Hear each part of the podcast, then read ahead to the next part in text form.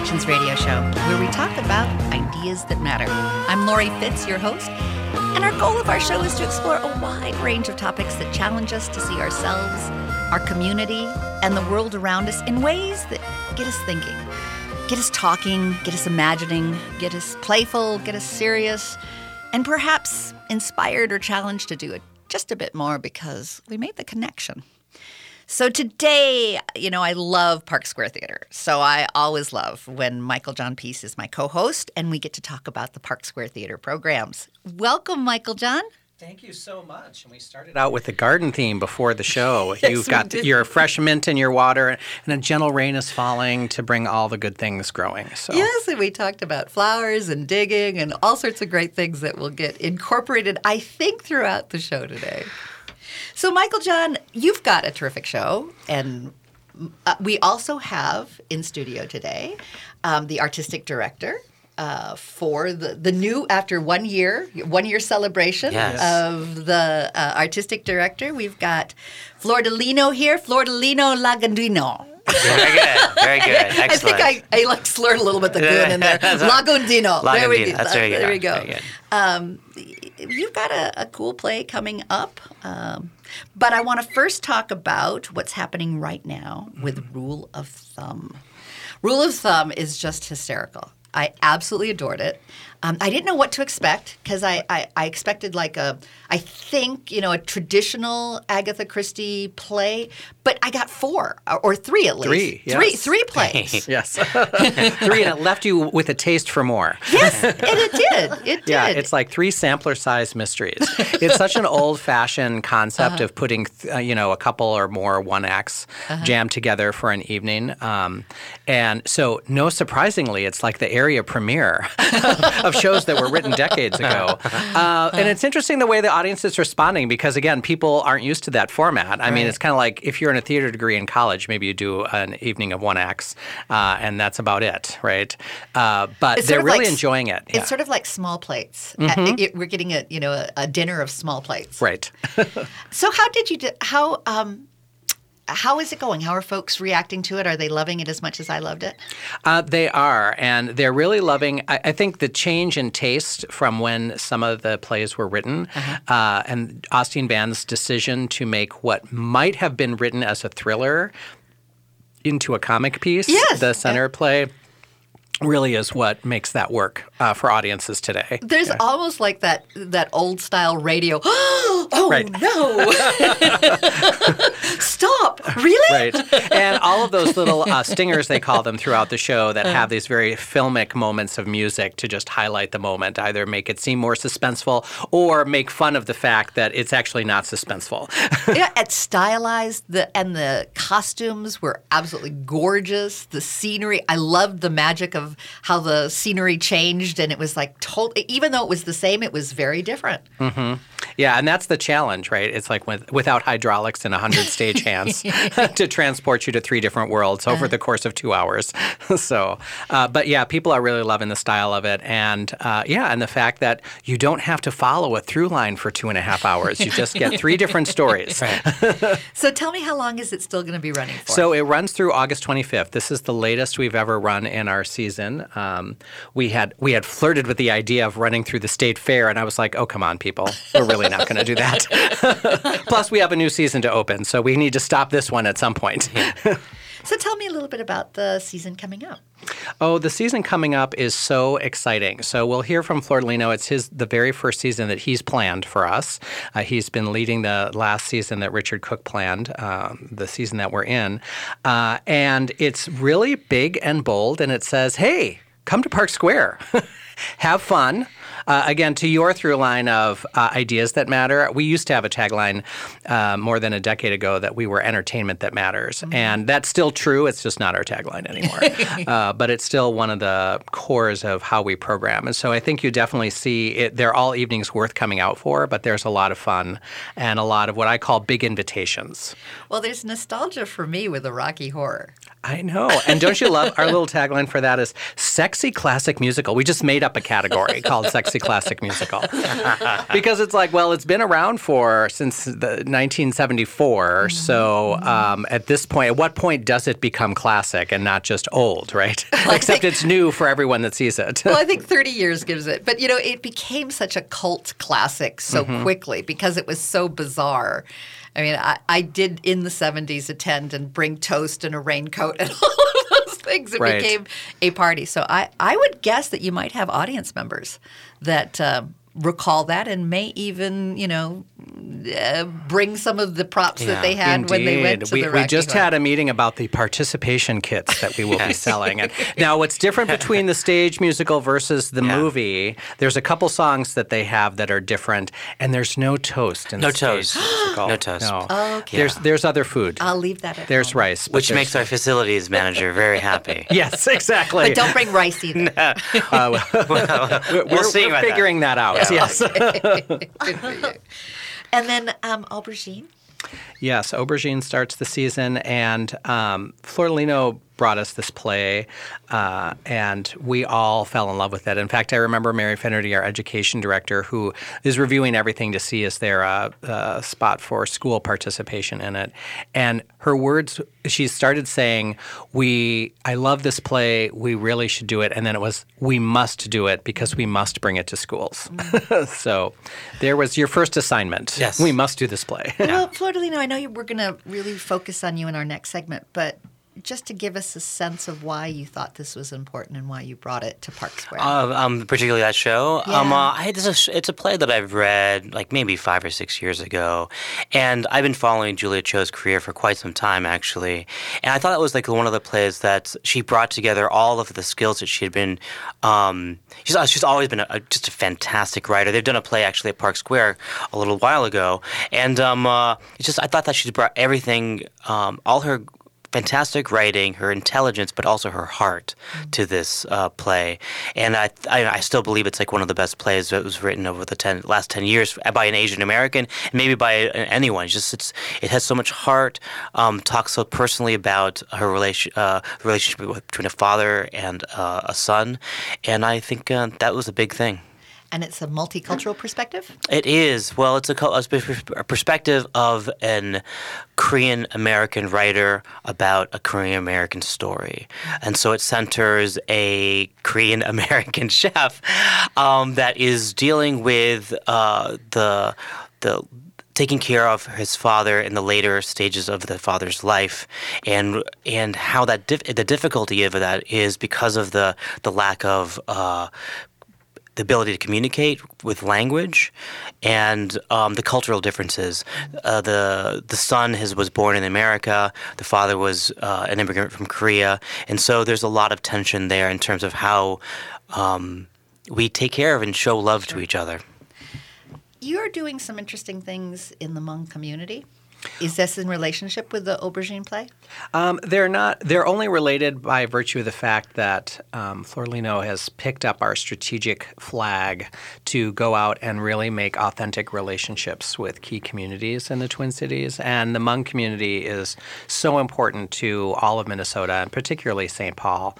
And so we, and it, timing wise, while Aubergine is just going to begin rehearsals here in a hot minute, um, we are pl- deep in planning and executing for a spring project called Face to Face Our Hmong Culture or our Hmong community. And so that is a partnership with Ping Chong and Company from New York uh, to really go out in the community and interview people and create an original piece of theater based on their interwoven stories that community members themselves will perform on our stage.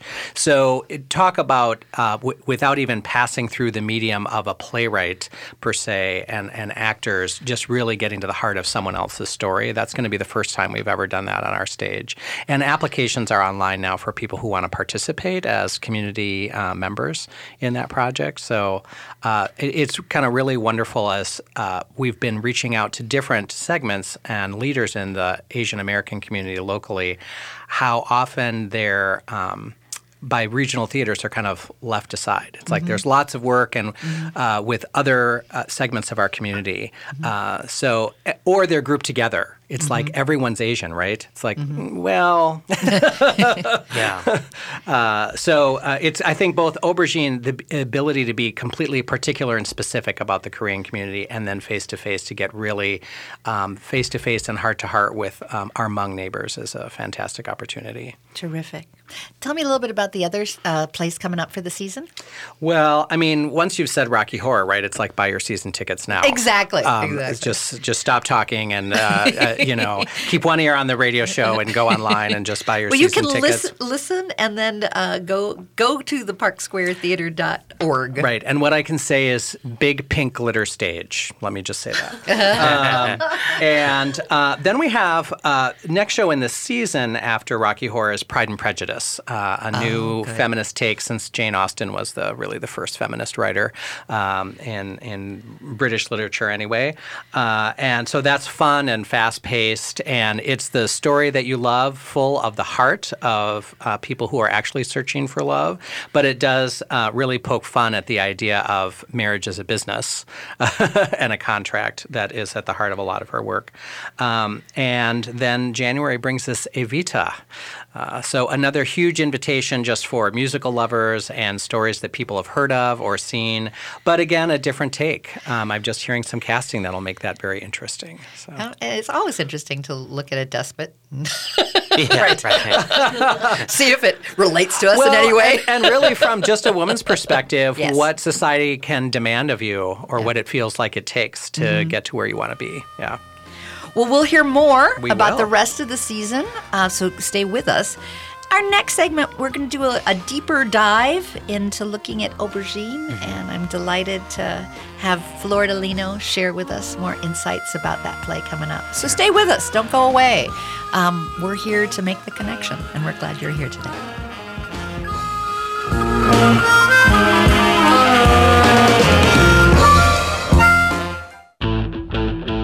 Chances are, after spring cleaning, you missed a spot. A couple really big spots, like your roof and siding. Run your fingers across your siding. You'll likely get a gross residue. And your roof probably has some black streaks too. Your roof and siding aren't always easy to clean, but they're definitely the most visible parts of your home that give it its curb appeal. So let Blue Sky Services clean your roof and siding. Blue Sky's safe soft wash method won't cause any damages and will make your home look like new.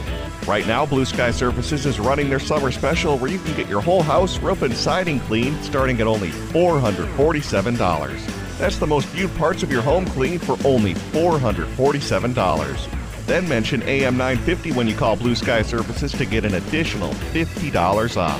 So get the curb appeal back on your home and call Blue Sky Services at 952 467 2447. That's 952 467 2447. This is New Beginnings, hosted by award winning broadcaster and speaker Freddie Bell. Freddie, this generation of the baby boomers, people are living longer, so the baby boomers are taking care of elderly parents. Let's talk about your health and specifically, let's talk about Medicare. Our show features the concerns of America's 78 million baby boomers in employment, finance, health and nutrition, and even entertainment. Catch New Beginnings with Freddie Bell, Saturdays at 11 on AM 950, the progressive voice of Minnesota. Hi, I'm Peter Solak. And I'm Adam Ostrowski. We are here at Woodland Stoves and Fireplaces to talk about the joy of live fire cooking. Cooking over a live fire is the oldest and most basic form of cooking. What's new is in the way fire is handled and its heat is managed. It's easier to experience and enjoy the smell and taste of food cooked over a live fire. Woodland Stoves and Fireplaces sells and installs live fire grills, fire pits, and ovens. Let us help you experience the smell, the taste, the fun of cooking with fire. Pizza was first made and is still best made in an open fire oven. The radiant and conductive heat of a live fire is unmatched for wood roasting and baking artisan breads too. Come see the many ways you can cook over a live fire. Woodland Stoves and Fireplaces has over 35 working wood and gas units on display at the corner of East Franklin and Riverside Avenue in Minneapolis. More information at woodlandstoves.com. Find the fire that works for you. Woodland Stoves and Fireplaces, out of the ordinary products and services since 1977. Hi, this is Ken Hageland, host of Living Healthy and Aging Well, inviting you to listen to our new show airing on Saturdays from noon to 1, where we talk about your health and your life and provide insights to living and aging well. Each week, we provide answers to important questions regarding healthcare, elder care, end of life care, and caregiver support to help you and your loved ones plan for the future and enjoy your highest quality of life today. Please join us every Saturday from noon to 1 for Living Healthy and Aging Well. Welcome back. We're just having a great time chatting it up. Um, you're back with Connections Radio Show, and we're glad that you've joined us today. And we're we're all about Park Square, and we're talking about the season. Uh, we're talking about the first couple shows, and we have both my co-host uh, Michael John Peace, who is the executive director of Park Square. And we're also blessed today to have the artistic director, Flordelino Lagundino. Oh, Woo. those are good. I, I practiced. Thank you. who's going to be sharing with Uh-huh. us more about uh, Aubergine in Yeah. particular. This is your first play that's totally yours that you picked, Mm-hmm. and now you you're debuting as director. Yeah. So tell me about that. Well, yeah, Aubergine. Um, uh, as I told you before, I, I picked the play a lot because of the writing. Also, I remember when I first read the play, I remember um, just actually being very emotional about it towards the end. Um, the way that uh, the the relationship between the father and the son um, transpires and, and eventually ends um, was really moving to me. I thought that. It really captured the wholeness of the Asian American experience. I think for me, a lot of my um, my history has been how do we present um, Asian American stories or Asian American people as whole individuals, not just as like uh, stereotypes, but how do we show the fullness of their lives? And I feel like this is one of those plays that actually does that. Sun Mee is here. She's um uh, she we were in another show together, um uh, Vietgone over at Mixed Blood Theater, and I think that's one of the other plays that does that. And I wanted to be able to share you know, again one of the one of the best Asian American plays in the last ten years that have been written. Um, I think something that really struck me in terms of the community is actually how many Korean Americans there are actually in, in, in Minnesota. Um, there's uh, Carrie Ruth who is on our board. Um, it's almost like a it's almost like a, a love letter to Carrie Ruth in some ways. um, in order to be able to give uh, people the opportunity to see themselves on stage, that's a really big thing. That in talking to uh, Richard Cook and talking to the to the board coming here, and, and something that's really important to me is like how do we have um, everyone have a seat at the table to be able to and how do we have a, a- theater where everyone's has the ability to see a representation of themselves on stage? That's really really important. So like meeting people like Sun Mee meeting people like um, Meghan Kreidler who was in our show at Vietgone I was like oh this uh, these is a, this is a story that would really resonate with this community. Um, so I started with that. And then there's like some personal things within that um, that are really interesting to me in terms of food. I mean, I love food. Korean food is actually the, my, my favorite food in the in the whole wide world. I love Korean barbecue. I love Korean food. I spent um, two years in Korean te- uh, Korea teaching English as a second language, so I have a I have a, a, a rich history. Um, short, but um, um, wonderful time eating eating my way through Korea for two years. But like, um, it's so important to their culture and also to uh, my my background is Filipino, and that's really important to me. Is like we we we use food as a way to get to know people. Um, we use food as a way to share our love. Um, I was just talking to Richard Lee, who is going to be our, our cultural consultant. He's a, a professor at University of Minnesota, and he was talking about how Koreans use uh, um, food as a uh, as a way to show their love, and that's definitely the same thing in Filipino culture. Um, we love a good potluck. We love uh, we love making egg rolls for people. Um, so that's really important to me. Um, so yeah, those are all those kinds of things are uh, kind of uh, within the thought process of having aubergine on our stages. I'm also struck by the immigrant immigrant journey Mhm. perspective, um, in that each community that comes as immigrants have a shared story, Mhm. and yet the story is distinct. Yeah. Um, and one of the things that strikes me is about the son who really has to navigate for the family. And that's a lot of responsibility for a son to have an awareness of both cultures Mhm. and to be the navigator, to be the bridge, Yeah. and and the pressure that Yeah. that, that puts on that individual, Yeah. and and how to how to come to grips with that bicultural awareness, Yeah. and who are you, Yeah. in, in that process. And it was interesting, like talking to Richard yesterday, who was, um, I was like, oh wow, I'm so glad you're on this project because you're, you're able to to to um, uh, really um, hone in on some different ideas. He was talking about how in Korean culture, it's actually very similar to Filipino culture. Is that you? Um, what are you doing to uh, um, uplift the the the family in a way. It's like what what are the things that you actually can do? Like as being a, for for me as like being an artist, I was really happy that my my uh, my mom she was really pushing us to like do learn piano and learn music, but I don't think she actually thought we were gonna actually be not as a job.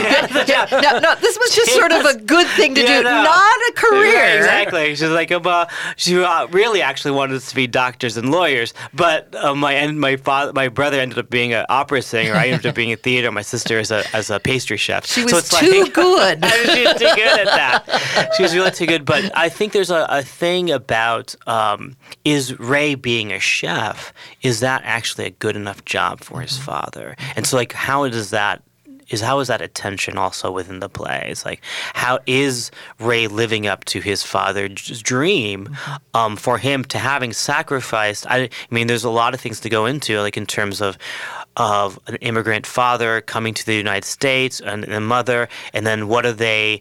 Um, what are their expectations for their kids because they had to sacrifice so much in order to be in an area? And then and what kind of pressure does that put what on? kind of pressure does that put on them? I definitely feel that is the case with Ray, and like there's a, a scene in the play where. Um, uh, Ray talks about talks to his father, who's actually um, just sleeping, and it's the only way he can talk to his father. Talks to him about um, this this this time when he came back from studying in Europe, and he made this really like four or five course meal for his father, and then at the end, his father just uh, wanted to open a can of uh, like a, a, a a ramen. He wanted a, he wanted you know that was like what he wanted, and um, but that for him for the father was comfort food for him. So it's like I don't there's like So all how these do you different con- shit. how do you Yeah. connect with what people need and what you want Yeah. to give them? And I think there's also with what you were saying about you know going into the restaurant industry versus a professional. Mhm. What's what? How does that reflect in our values as society of what is important? We know that food creates Yeah. you know a deep sense of connection, Mm-hmm. of celebration. And why is that not more honored versus becoming a doctor or whatever? You know, why, why do we have these stratas of what's important and what's not? I think the thing for me in terms of my relationship with my family, it's like it's it's just difficult. Mm-hmm. You know, if you become a doctor, if you become a lawyer, you know there's a job for you. and not only a job, but you know, there's going to be a stability financially. Exactly. A- yeah, exactly. There's a there's a certain level of uh, you're automatically in the middle class. Right. So I think that that's really a big thing. And in a restaurant business, you know, I'm reading right now, um, Kitchen Confidential by Anthony Bourdain. God bless his soul. Um, uh, but he was like talking about in the book. It's like, like what. Seventy percent of, of restaurants fail. I can, In their first year. In, their first year, yeah. exactly. So it's like, you know, and um, but it, it's also interesting that in Korean communities, I think that uh, um, sometimes restaurants have been um, something that people have done in order to uh, to make money. But I, th- I think As a transition. as a transition, Right. But there's been also within that um, a lot of help within the Korean community to help support Korean businesses. There's a lot of um, I was, uh, I was there was a, a article that I just was reading about how in Korean culture. Um, in America, there's a lot of support for each other. So, and and that's how um, a lot of in Korean culture, there's it's being passed down a little bit more than in other cultures because a lot of people are are, are still learning about their um, learning the, the language, um, their support structures There's around. transition, and in that Exactly. transition, but I, a lot. I've been very impressed in in a, in many Asian cultures the collaborative nature Mhm. that really creates a solid business that Mhm. allows folks to grow Yeah. as a community. Yeah, and definitely, I know when my when my um uh, my parents came to the United States, I know that there was a definitely a i remember all my aunts and uncles that weren't really my aunts and uncles that would take care of us. We'd go to potlucks together. We'd go to the things, but they were all looking out for each other all the time. So I think that that is some definitely something in the Filipino cu- culture, and what I've seen also in the Korean culture. Well, what a wonderful way to celebrate that with aubergine. Yeah. And we'll continue to talk about aubergine. We've got Sun Mee Chomet. Chomet? that's right. who will be joining us to do a deeper dive and dig deeper into um, all the wonderful aspects of aubergine that we can celebrate. Uh, and I'm encouraging you all to go see this show. I'm going to go see it and looking forward to it. I love uh, being part of the Park Square season. And I want to encourage you to consider becoming a season ticket holder so that you can get all of these wonderful plays. So stay with us. We'll be back shortly. Thank you. When you need legal assistance, let the Hennepin County Bar Association help you find the right attorney. They have professional, experienced referral counselors who can connect you to vetted attorneys practicing in a wide variety of areas, including DUI, real estate, immigration, wills, injuries and accidents, and much more. Take the stress out of finding a lawyer. Call 612 752 6666 or search for Hennepin County Bar Association. The right call for the right lawyer. I'm Connie Burek, co host of Awakened Living Infusion radio show. Join Michelle Kitzmiller and I as we focus on all aspects of health, wellness, spirituality, and growth from a mind, body, spirit, emotion perspective. On the Awakened Living radio show, we will discuss stress, self care, fear, happiness, beliefs, communication, joy, pain, trauma, and more. Join us for the Awakened Living Infusion radio show Saturdays at 10 a.m. Let us share with you ways to infuse vitality into life. Thom Hartmann here telling you that solar energy isn't just for environmentalists. Switching to all energy solar is actually perfect for reducing your carbon footprint while also saving money on your monthly electric bill. The fact that solar panels cause no earth harming emissions while it's producing energy is a bonus. Who in the world could object to that? But they can also help you save money month after month for decades. And they do it with a clean footprint. So go green and start saving money today by visiting allenergysolar.com. Tune in to Native Roots Radio presents I'm Awake. We discuss national and local Native American news and events. Two hours is still not long enough. Join Robert Pilot, Wendy Pilot, and me, Uncle Curtis. Weekly correspondents include Winona LaDuke, John Greendeer, and Representative Mary Kunesh-Podein. Broadcast live AM 950 Saturdays 1 to 3 p.m. We'll be broadcasting live at the Minnesota State Fair August 24th. At the International Market Bazaar. Brought to you by Robbins Kaplan and Ho Chunk Nation. We are awake. Do yourself a favor and check out the amazing cuisine of eatlocalminnesota.com. More than just a website, eatlocalminnesota.com provides you with the best local and independently owned restaurants in the Twin Cities. Enjoy made from scratch cooking at the family owned Milton's, specializing in dishes like award winning ribs and plank salmon grilled up on their charcoal grill. Satisfy any sweet tooth with incredible desserts like Bananas Foster. Milton's menu also includes gluten free options and a large selection of local craft beers. Reservations accepted for groups of five or more. Specializing in Szechuan and Peking cuisine, the Great Wall Chinese restaurant has been a local favorite since 1981. They offer one of the most extensive menus in the Twin Cities. Favorites include the sesame chicken, imperial beef, and Peking duck. The Great Wall restaurant is located off 45th and France with takeout available too. More at greatwallrestaurant.us. With your AM 950 weather, I'm Sam Turnberg. Today we have storms a high near 70, while tonight could keep raining with a low around 62. Tomorrow, partly sunny with a high near 82. Monday, mostly cloudy with a high near 76. And Tuesday, partly sunny with a high near 74. We've had some strong storms with damaging hail come through the Twin Cities recently. Trust the locally owned Snap Construction for a free, thorough property inspection. Their staff knows the process well and has handled thousands of insurance claims. Free inspection 612 333 SNAP or check them out online at snapconstruction.com. to Connections Radio Show. And we're talking Park Square, and we've got great people here to talk about the great season and the great shows coming up. Michael John Peace, who you all know, is my co host. Always a pleasure to be here. Always great to have you here. He is the executive director of Park Square, but also my co host when it comes to our Park Square partnership in uh, promoting the programs and talking about the ideas that the shows are doing and ways that we're connecting in the community. All good stuff. Also have Flordelino. I'm going to do this. Good day. I am Lagundino. Yeah. There we go.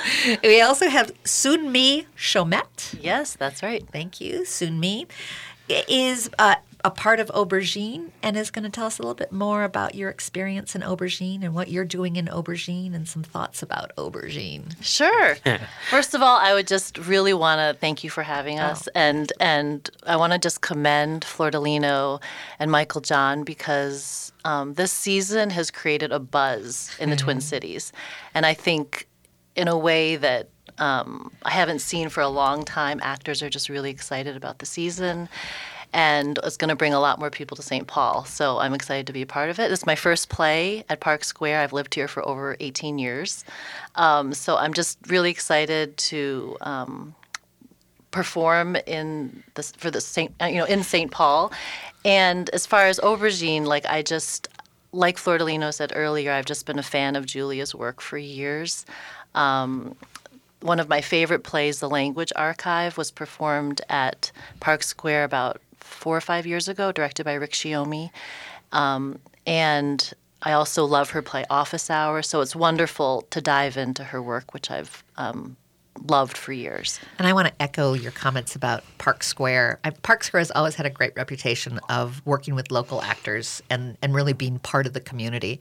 But I've also seen a wonderful trajectory of deeper connect- connections into the community. And I think it's a fabulous year coming up with the multicultural voices in terms of playwrights, actors, stories. I mean, this is um, a plethora Yeah, definitely. uh, of great perspectives, and I think it's the next step in really finding how how how is our community comprised of such wonderful stories and wonderful people, and how can we see that on stage? Exactly. So Yeah. tell me about your um, your part in Aubergine. Sure, I play Cornelia. Um, she is Ray's girlfriend or ex girlfriend who who comes back into his life because he needs a translator to talk to his dad, but I want to say that it's also love. and um, and it's a complex relationship. They met um, working in a restaurant together, and um, Ray is kind of the epitome of um, something that Julia Cho, the playwright, was exploring is how Korean men, Korean American men, Asian men tend to have trouble sometimes communicating, especially when they have dif- difficult relationships with their own parents who have been immigrants. And so, um, and so he, the way he communicates and the way he woos her is through food. And Which is actually a really good technique. it works. It works. And um, and he's able. Ray is isn't the best with words, but he's able to read people in a way where he understands somehow um, how food is love, and he's able to somehow kinetically understand how food can connect someone to their family or their soul or meaning in life. and to enrich the story that they're in at that moment. Exactly. Um, so she ends up translating for um, for Ray when he he's calling his father in Korea, translating or c- calling the uncle in Korea, and then translating for the uncle who comes to visit um, because Ray's father's on his deathbed. Um, and there's also you know other wonderful characters in it that Julia's exploring. There's a character who's um, a white American woman who opens the play. Her name's Diane, played by Shannon Custer. Everyone loves Shannon Custer. Um, we're a fan of hers um, as audience members and as fellow actors. Um, and she talks about um, how her husband was a foodie and how they traveled the world, um, loving the most exotic food in you know on every continent. And then um, she got news that her father wasn't doing well and came back and realized that and shared a meal with her father of just a simple pastrami sandwich on buttered bread and that became her favorite meal. Mm-hmm. Um, and then there's another beautiful character named Lucien, who's um, an African character from the Congo, who's a hospital worker that Ray meets. Um, and he shares a story. Every character in the play has a monologue, and he shares a story about what it was like to be in a refugee camp and what it meant to not have food, and how food that seemed like throwaway food became the most wonderful meal on the planet, mm. and how um, how also seeing so much death um, in the country he's come from, how it's helped him value seeing um, caring for people in hospice because it's a gift to be able to be there for people when they're passing. Mm. So he teaches this lesson to Ray.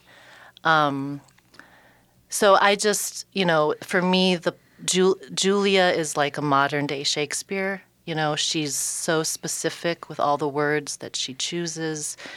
She tries to get to something so much deeper um, as far as what she tries to communicate through words what is beyond words. Mm-hmm the subtext and, that that takes a world of its own. Yeah, and um, and the centerpiece of what of the theme of the play is food and family and generational love and acceptance of death and um, and how all of these stories are connected, all these different people's lives, how food um, brings us all together.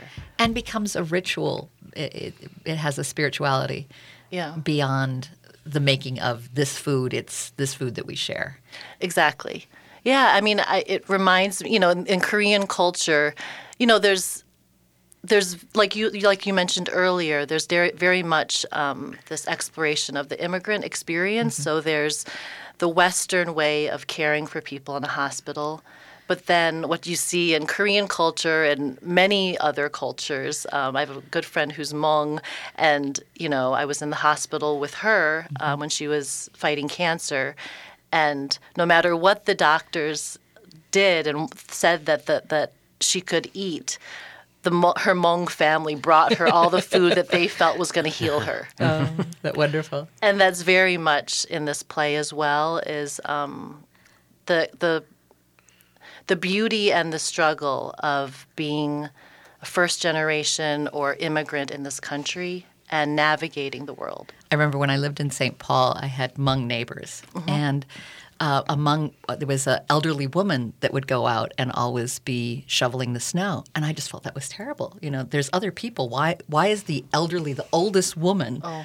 out there shoveling? And I, I I sort of made that intonation one day when I was feeling a little like, why are you out there? And and it was like, whoa! It, it was an under it. There is an honor in in doing the snow removal, and that she is uh, this is her way of showing that she is healthy mm-hmm. and this is her way of supporting her community and supporting her home and and, and, and I got what for in terms of making any intonation that that she shouldn't be doing this Yes. And, yes. and I learned this is a good little cultural wake up call that you know my expectations of caring for someone elderly um, was was protective in a way that was actually condescending. Yeah, I mean, in, in in Korean culture, you know, it's very much that the the older you are, the more that you're responsible to take care of everyone else, and and to disrupt the pecking order of that is actually an insult. Uh-huh. Um, I, and, and, I realized I had insulted this woman, yeah, yeah, but she corrected me, and I liked being corrected mm-hmm. because I don't think if we hadn't had a relationship, she would have corrected me. Right. I think she cared enough about me to school me in don't do that again. Right, You right. know, this is my right. This is my responsibility, and I feel happy Mhm. shoveling the snow. So okay, I get it.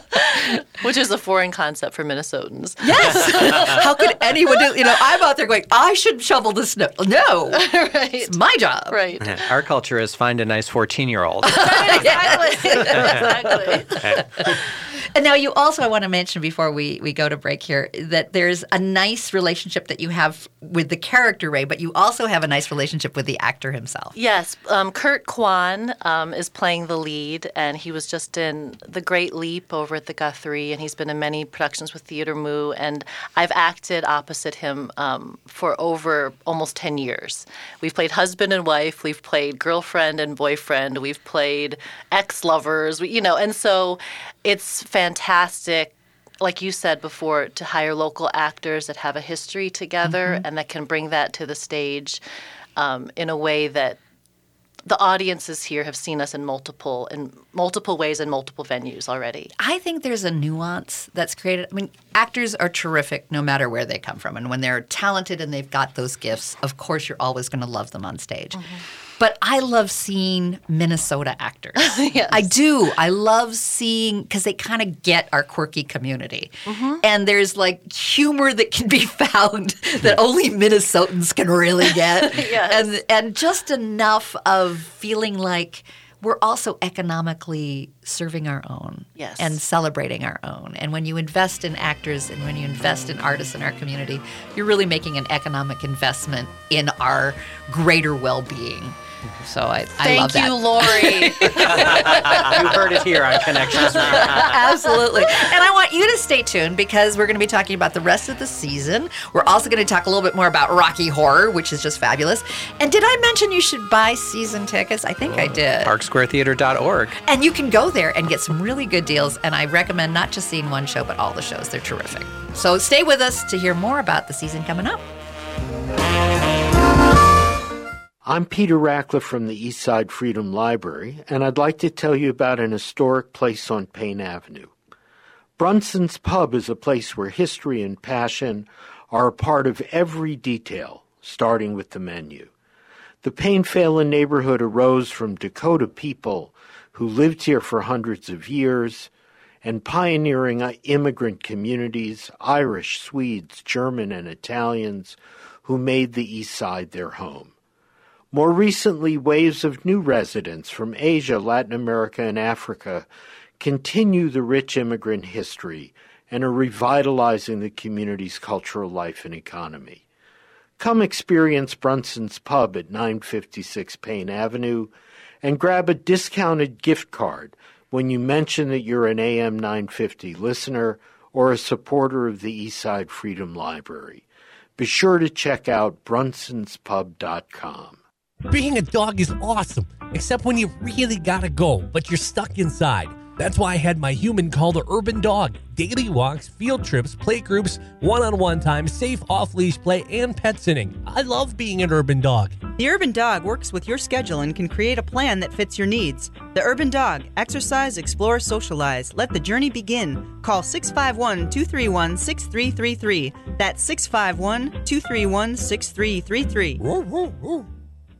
With all the convenient big box stores that sell appliances, why do so many Minnesotans choose Warner Stellian? Check online to learn that Warner Stellian is a Minnesota family owned business for over 60 years. Warner Stellian sells more brands than anyone else, and our passionate specialists are committed to impressing you so much that you'll refer us to everyone you know. That's our mission here at Warner Stellian. Ask around, check us out online, and when it's your time to buy appliances, join over 300,000 Minnesota homeowners and choose the specialists, Warner Stellian. Due to unprecedented corporate media consolidation, roughly six corporations now dominate the media. For democracy to work, people need easy access to independent and diverse sources of news and information.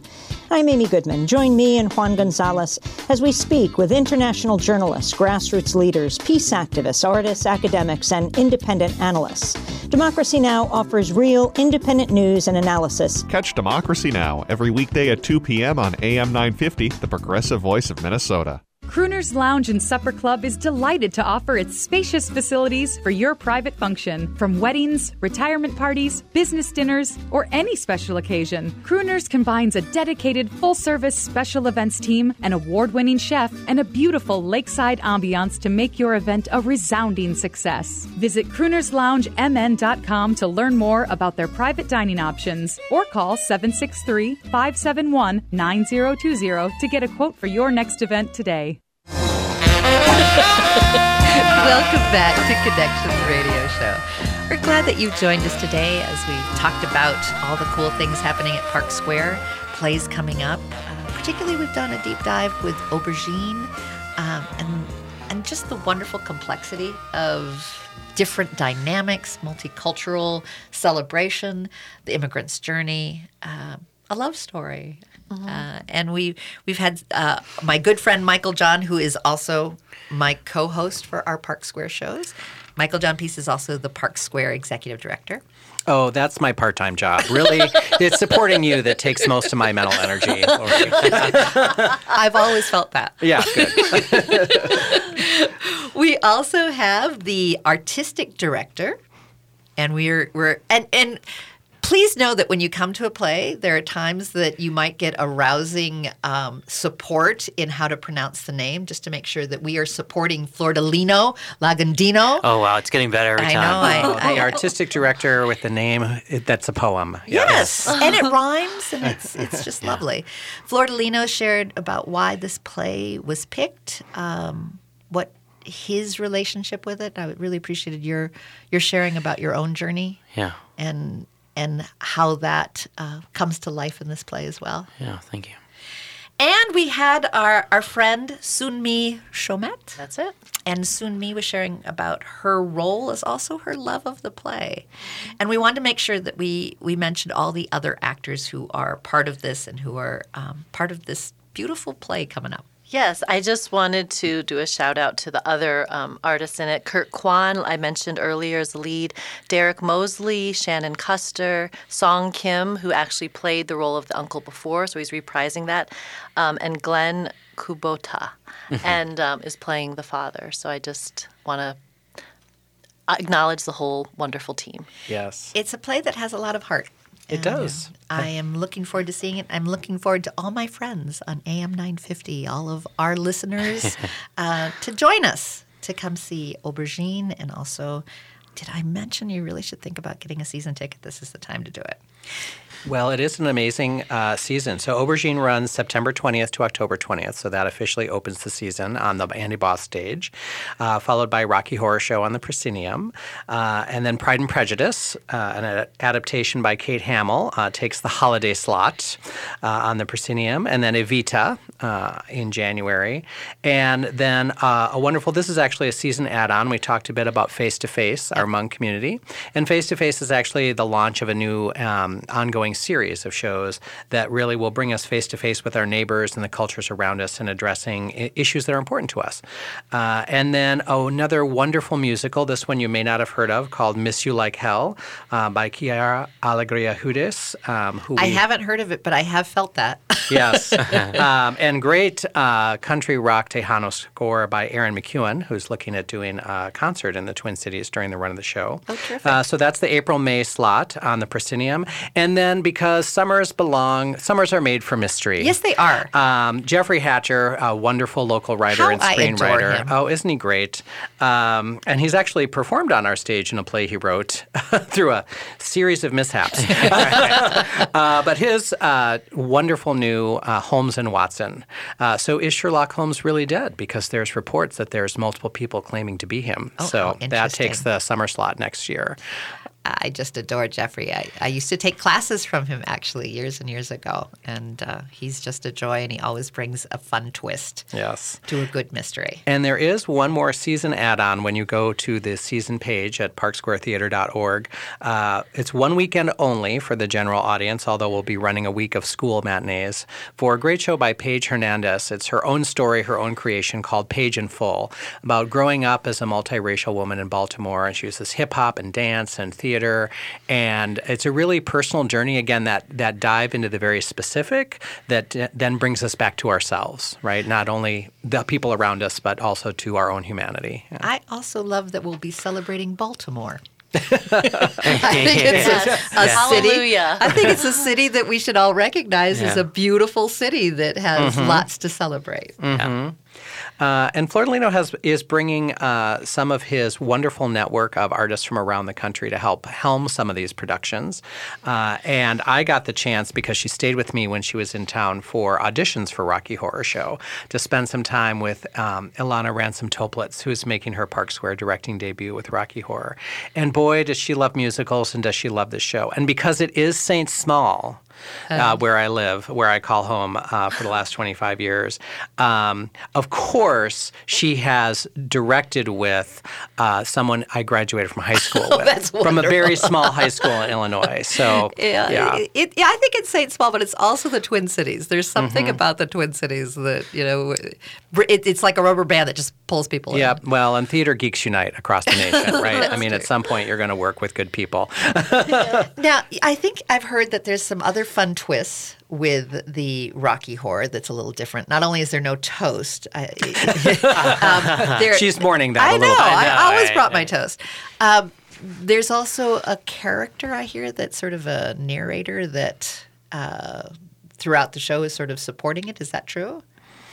An interesting character. There is. Um, and uh, you will remember the name of the actor, hopefully, or the actress um, playing the role. Um, but uh, yeah, there's a narrator that takes us through the story. And so if you've seen the movie, you will definitely recognize. The, the plot and the Uh-huh. other characters, uh, but there um, there are some new twists, and it's also different. We're, we're approaching the show with a lot of love for just what it is and the Mm-hmm. fun and the over the top, but the way we thought about gender roles and the way we thought about consent and the way we thought about um, uh, sexual orientation was all very different in 1974 and Yep. 1975. So it's like this show that at the one time for those of us in the queer community is just a pillar, right? It was Uh-huh. a, a gateway into opening up our world and, and, and inviting others into what was um, different and new and exciting about us. But it also, there's things that um, don't jive with how we think about it Exactly. today. So it's wonderful and problematic in that way. So a lot of intentionality has gone into the casting, um, and we actually have um, a, a, a Domina who is an informal um, advisor on the show around the issues of consent that come up in the show. Uh, so it's fun and rollicking, but also of the moment. I think that's beautiful, and I like when we can take something from the past and know that it had a different. Um, cultural awareness and then Mhm. and now when we have a deeper understanding of issues that could be triggers could be this could be that um, we approach it and go hey this is how we're going to twist it this time Right. And it was important to us um, in a show about a um, transvestite transex- from transsexual Transylvania, as the line goes, um, to really take on uh, and include the transgender community. Uh, and so we talked about the with the actor playing the role of the narrator, um, who's played this role in the past, um, the idea of even costuming of wearing. Um, uh, tennis shoes throughout Oh, the it's show fabulous. with all these other with the, the gowns and all the, the fun things that that character gets to wear uh, because as a transgender person of color most likely to be chased right so that's a little message that's embedded Yeah. in there and then they want to have fun with well what happens how do we get that person into heels Well, it's going to be a great season. I can't wait uh, for Rocky Horror and Aubergine. Um, come see these plays. And when you see the plays, you're going to get hungry for more. I guarantee it. So stay with us throughout this year. We're going to be promoting and talking about and celebrating the great shows at Park Square. And I hope that you'll join us on the journey by being a part of it and seeing it live. indeed like I want you to rock.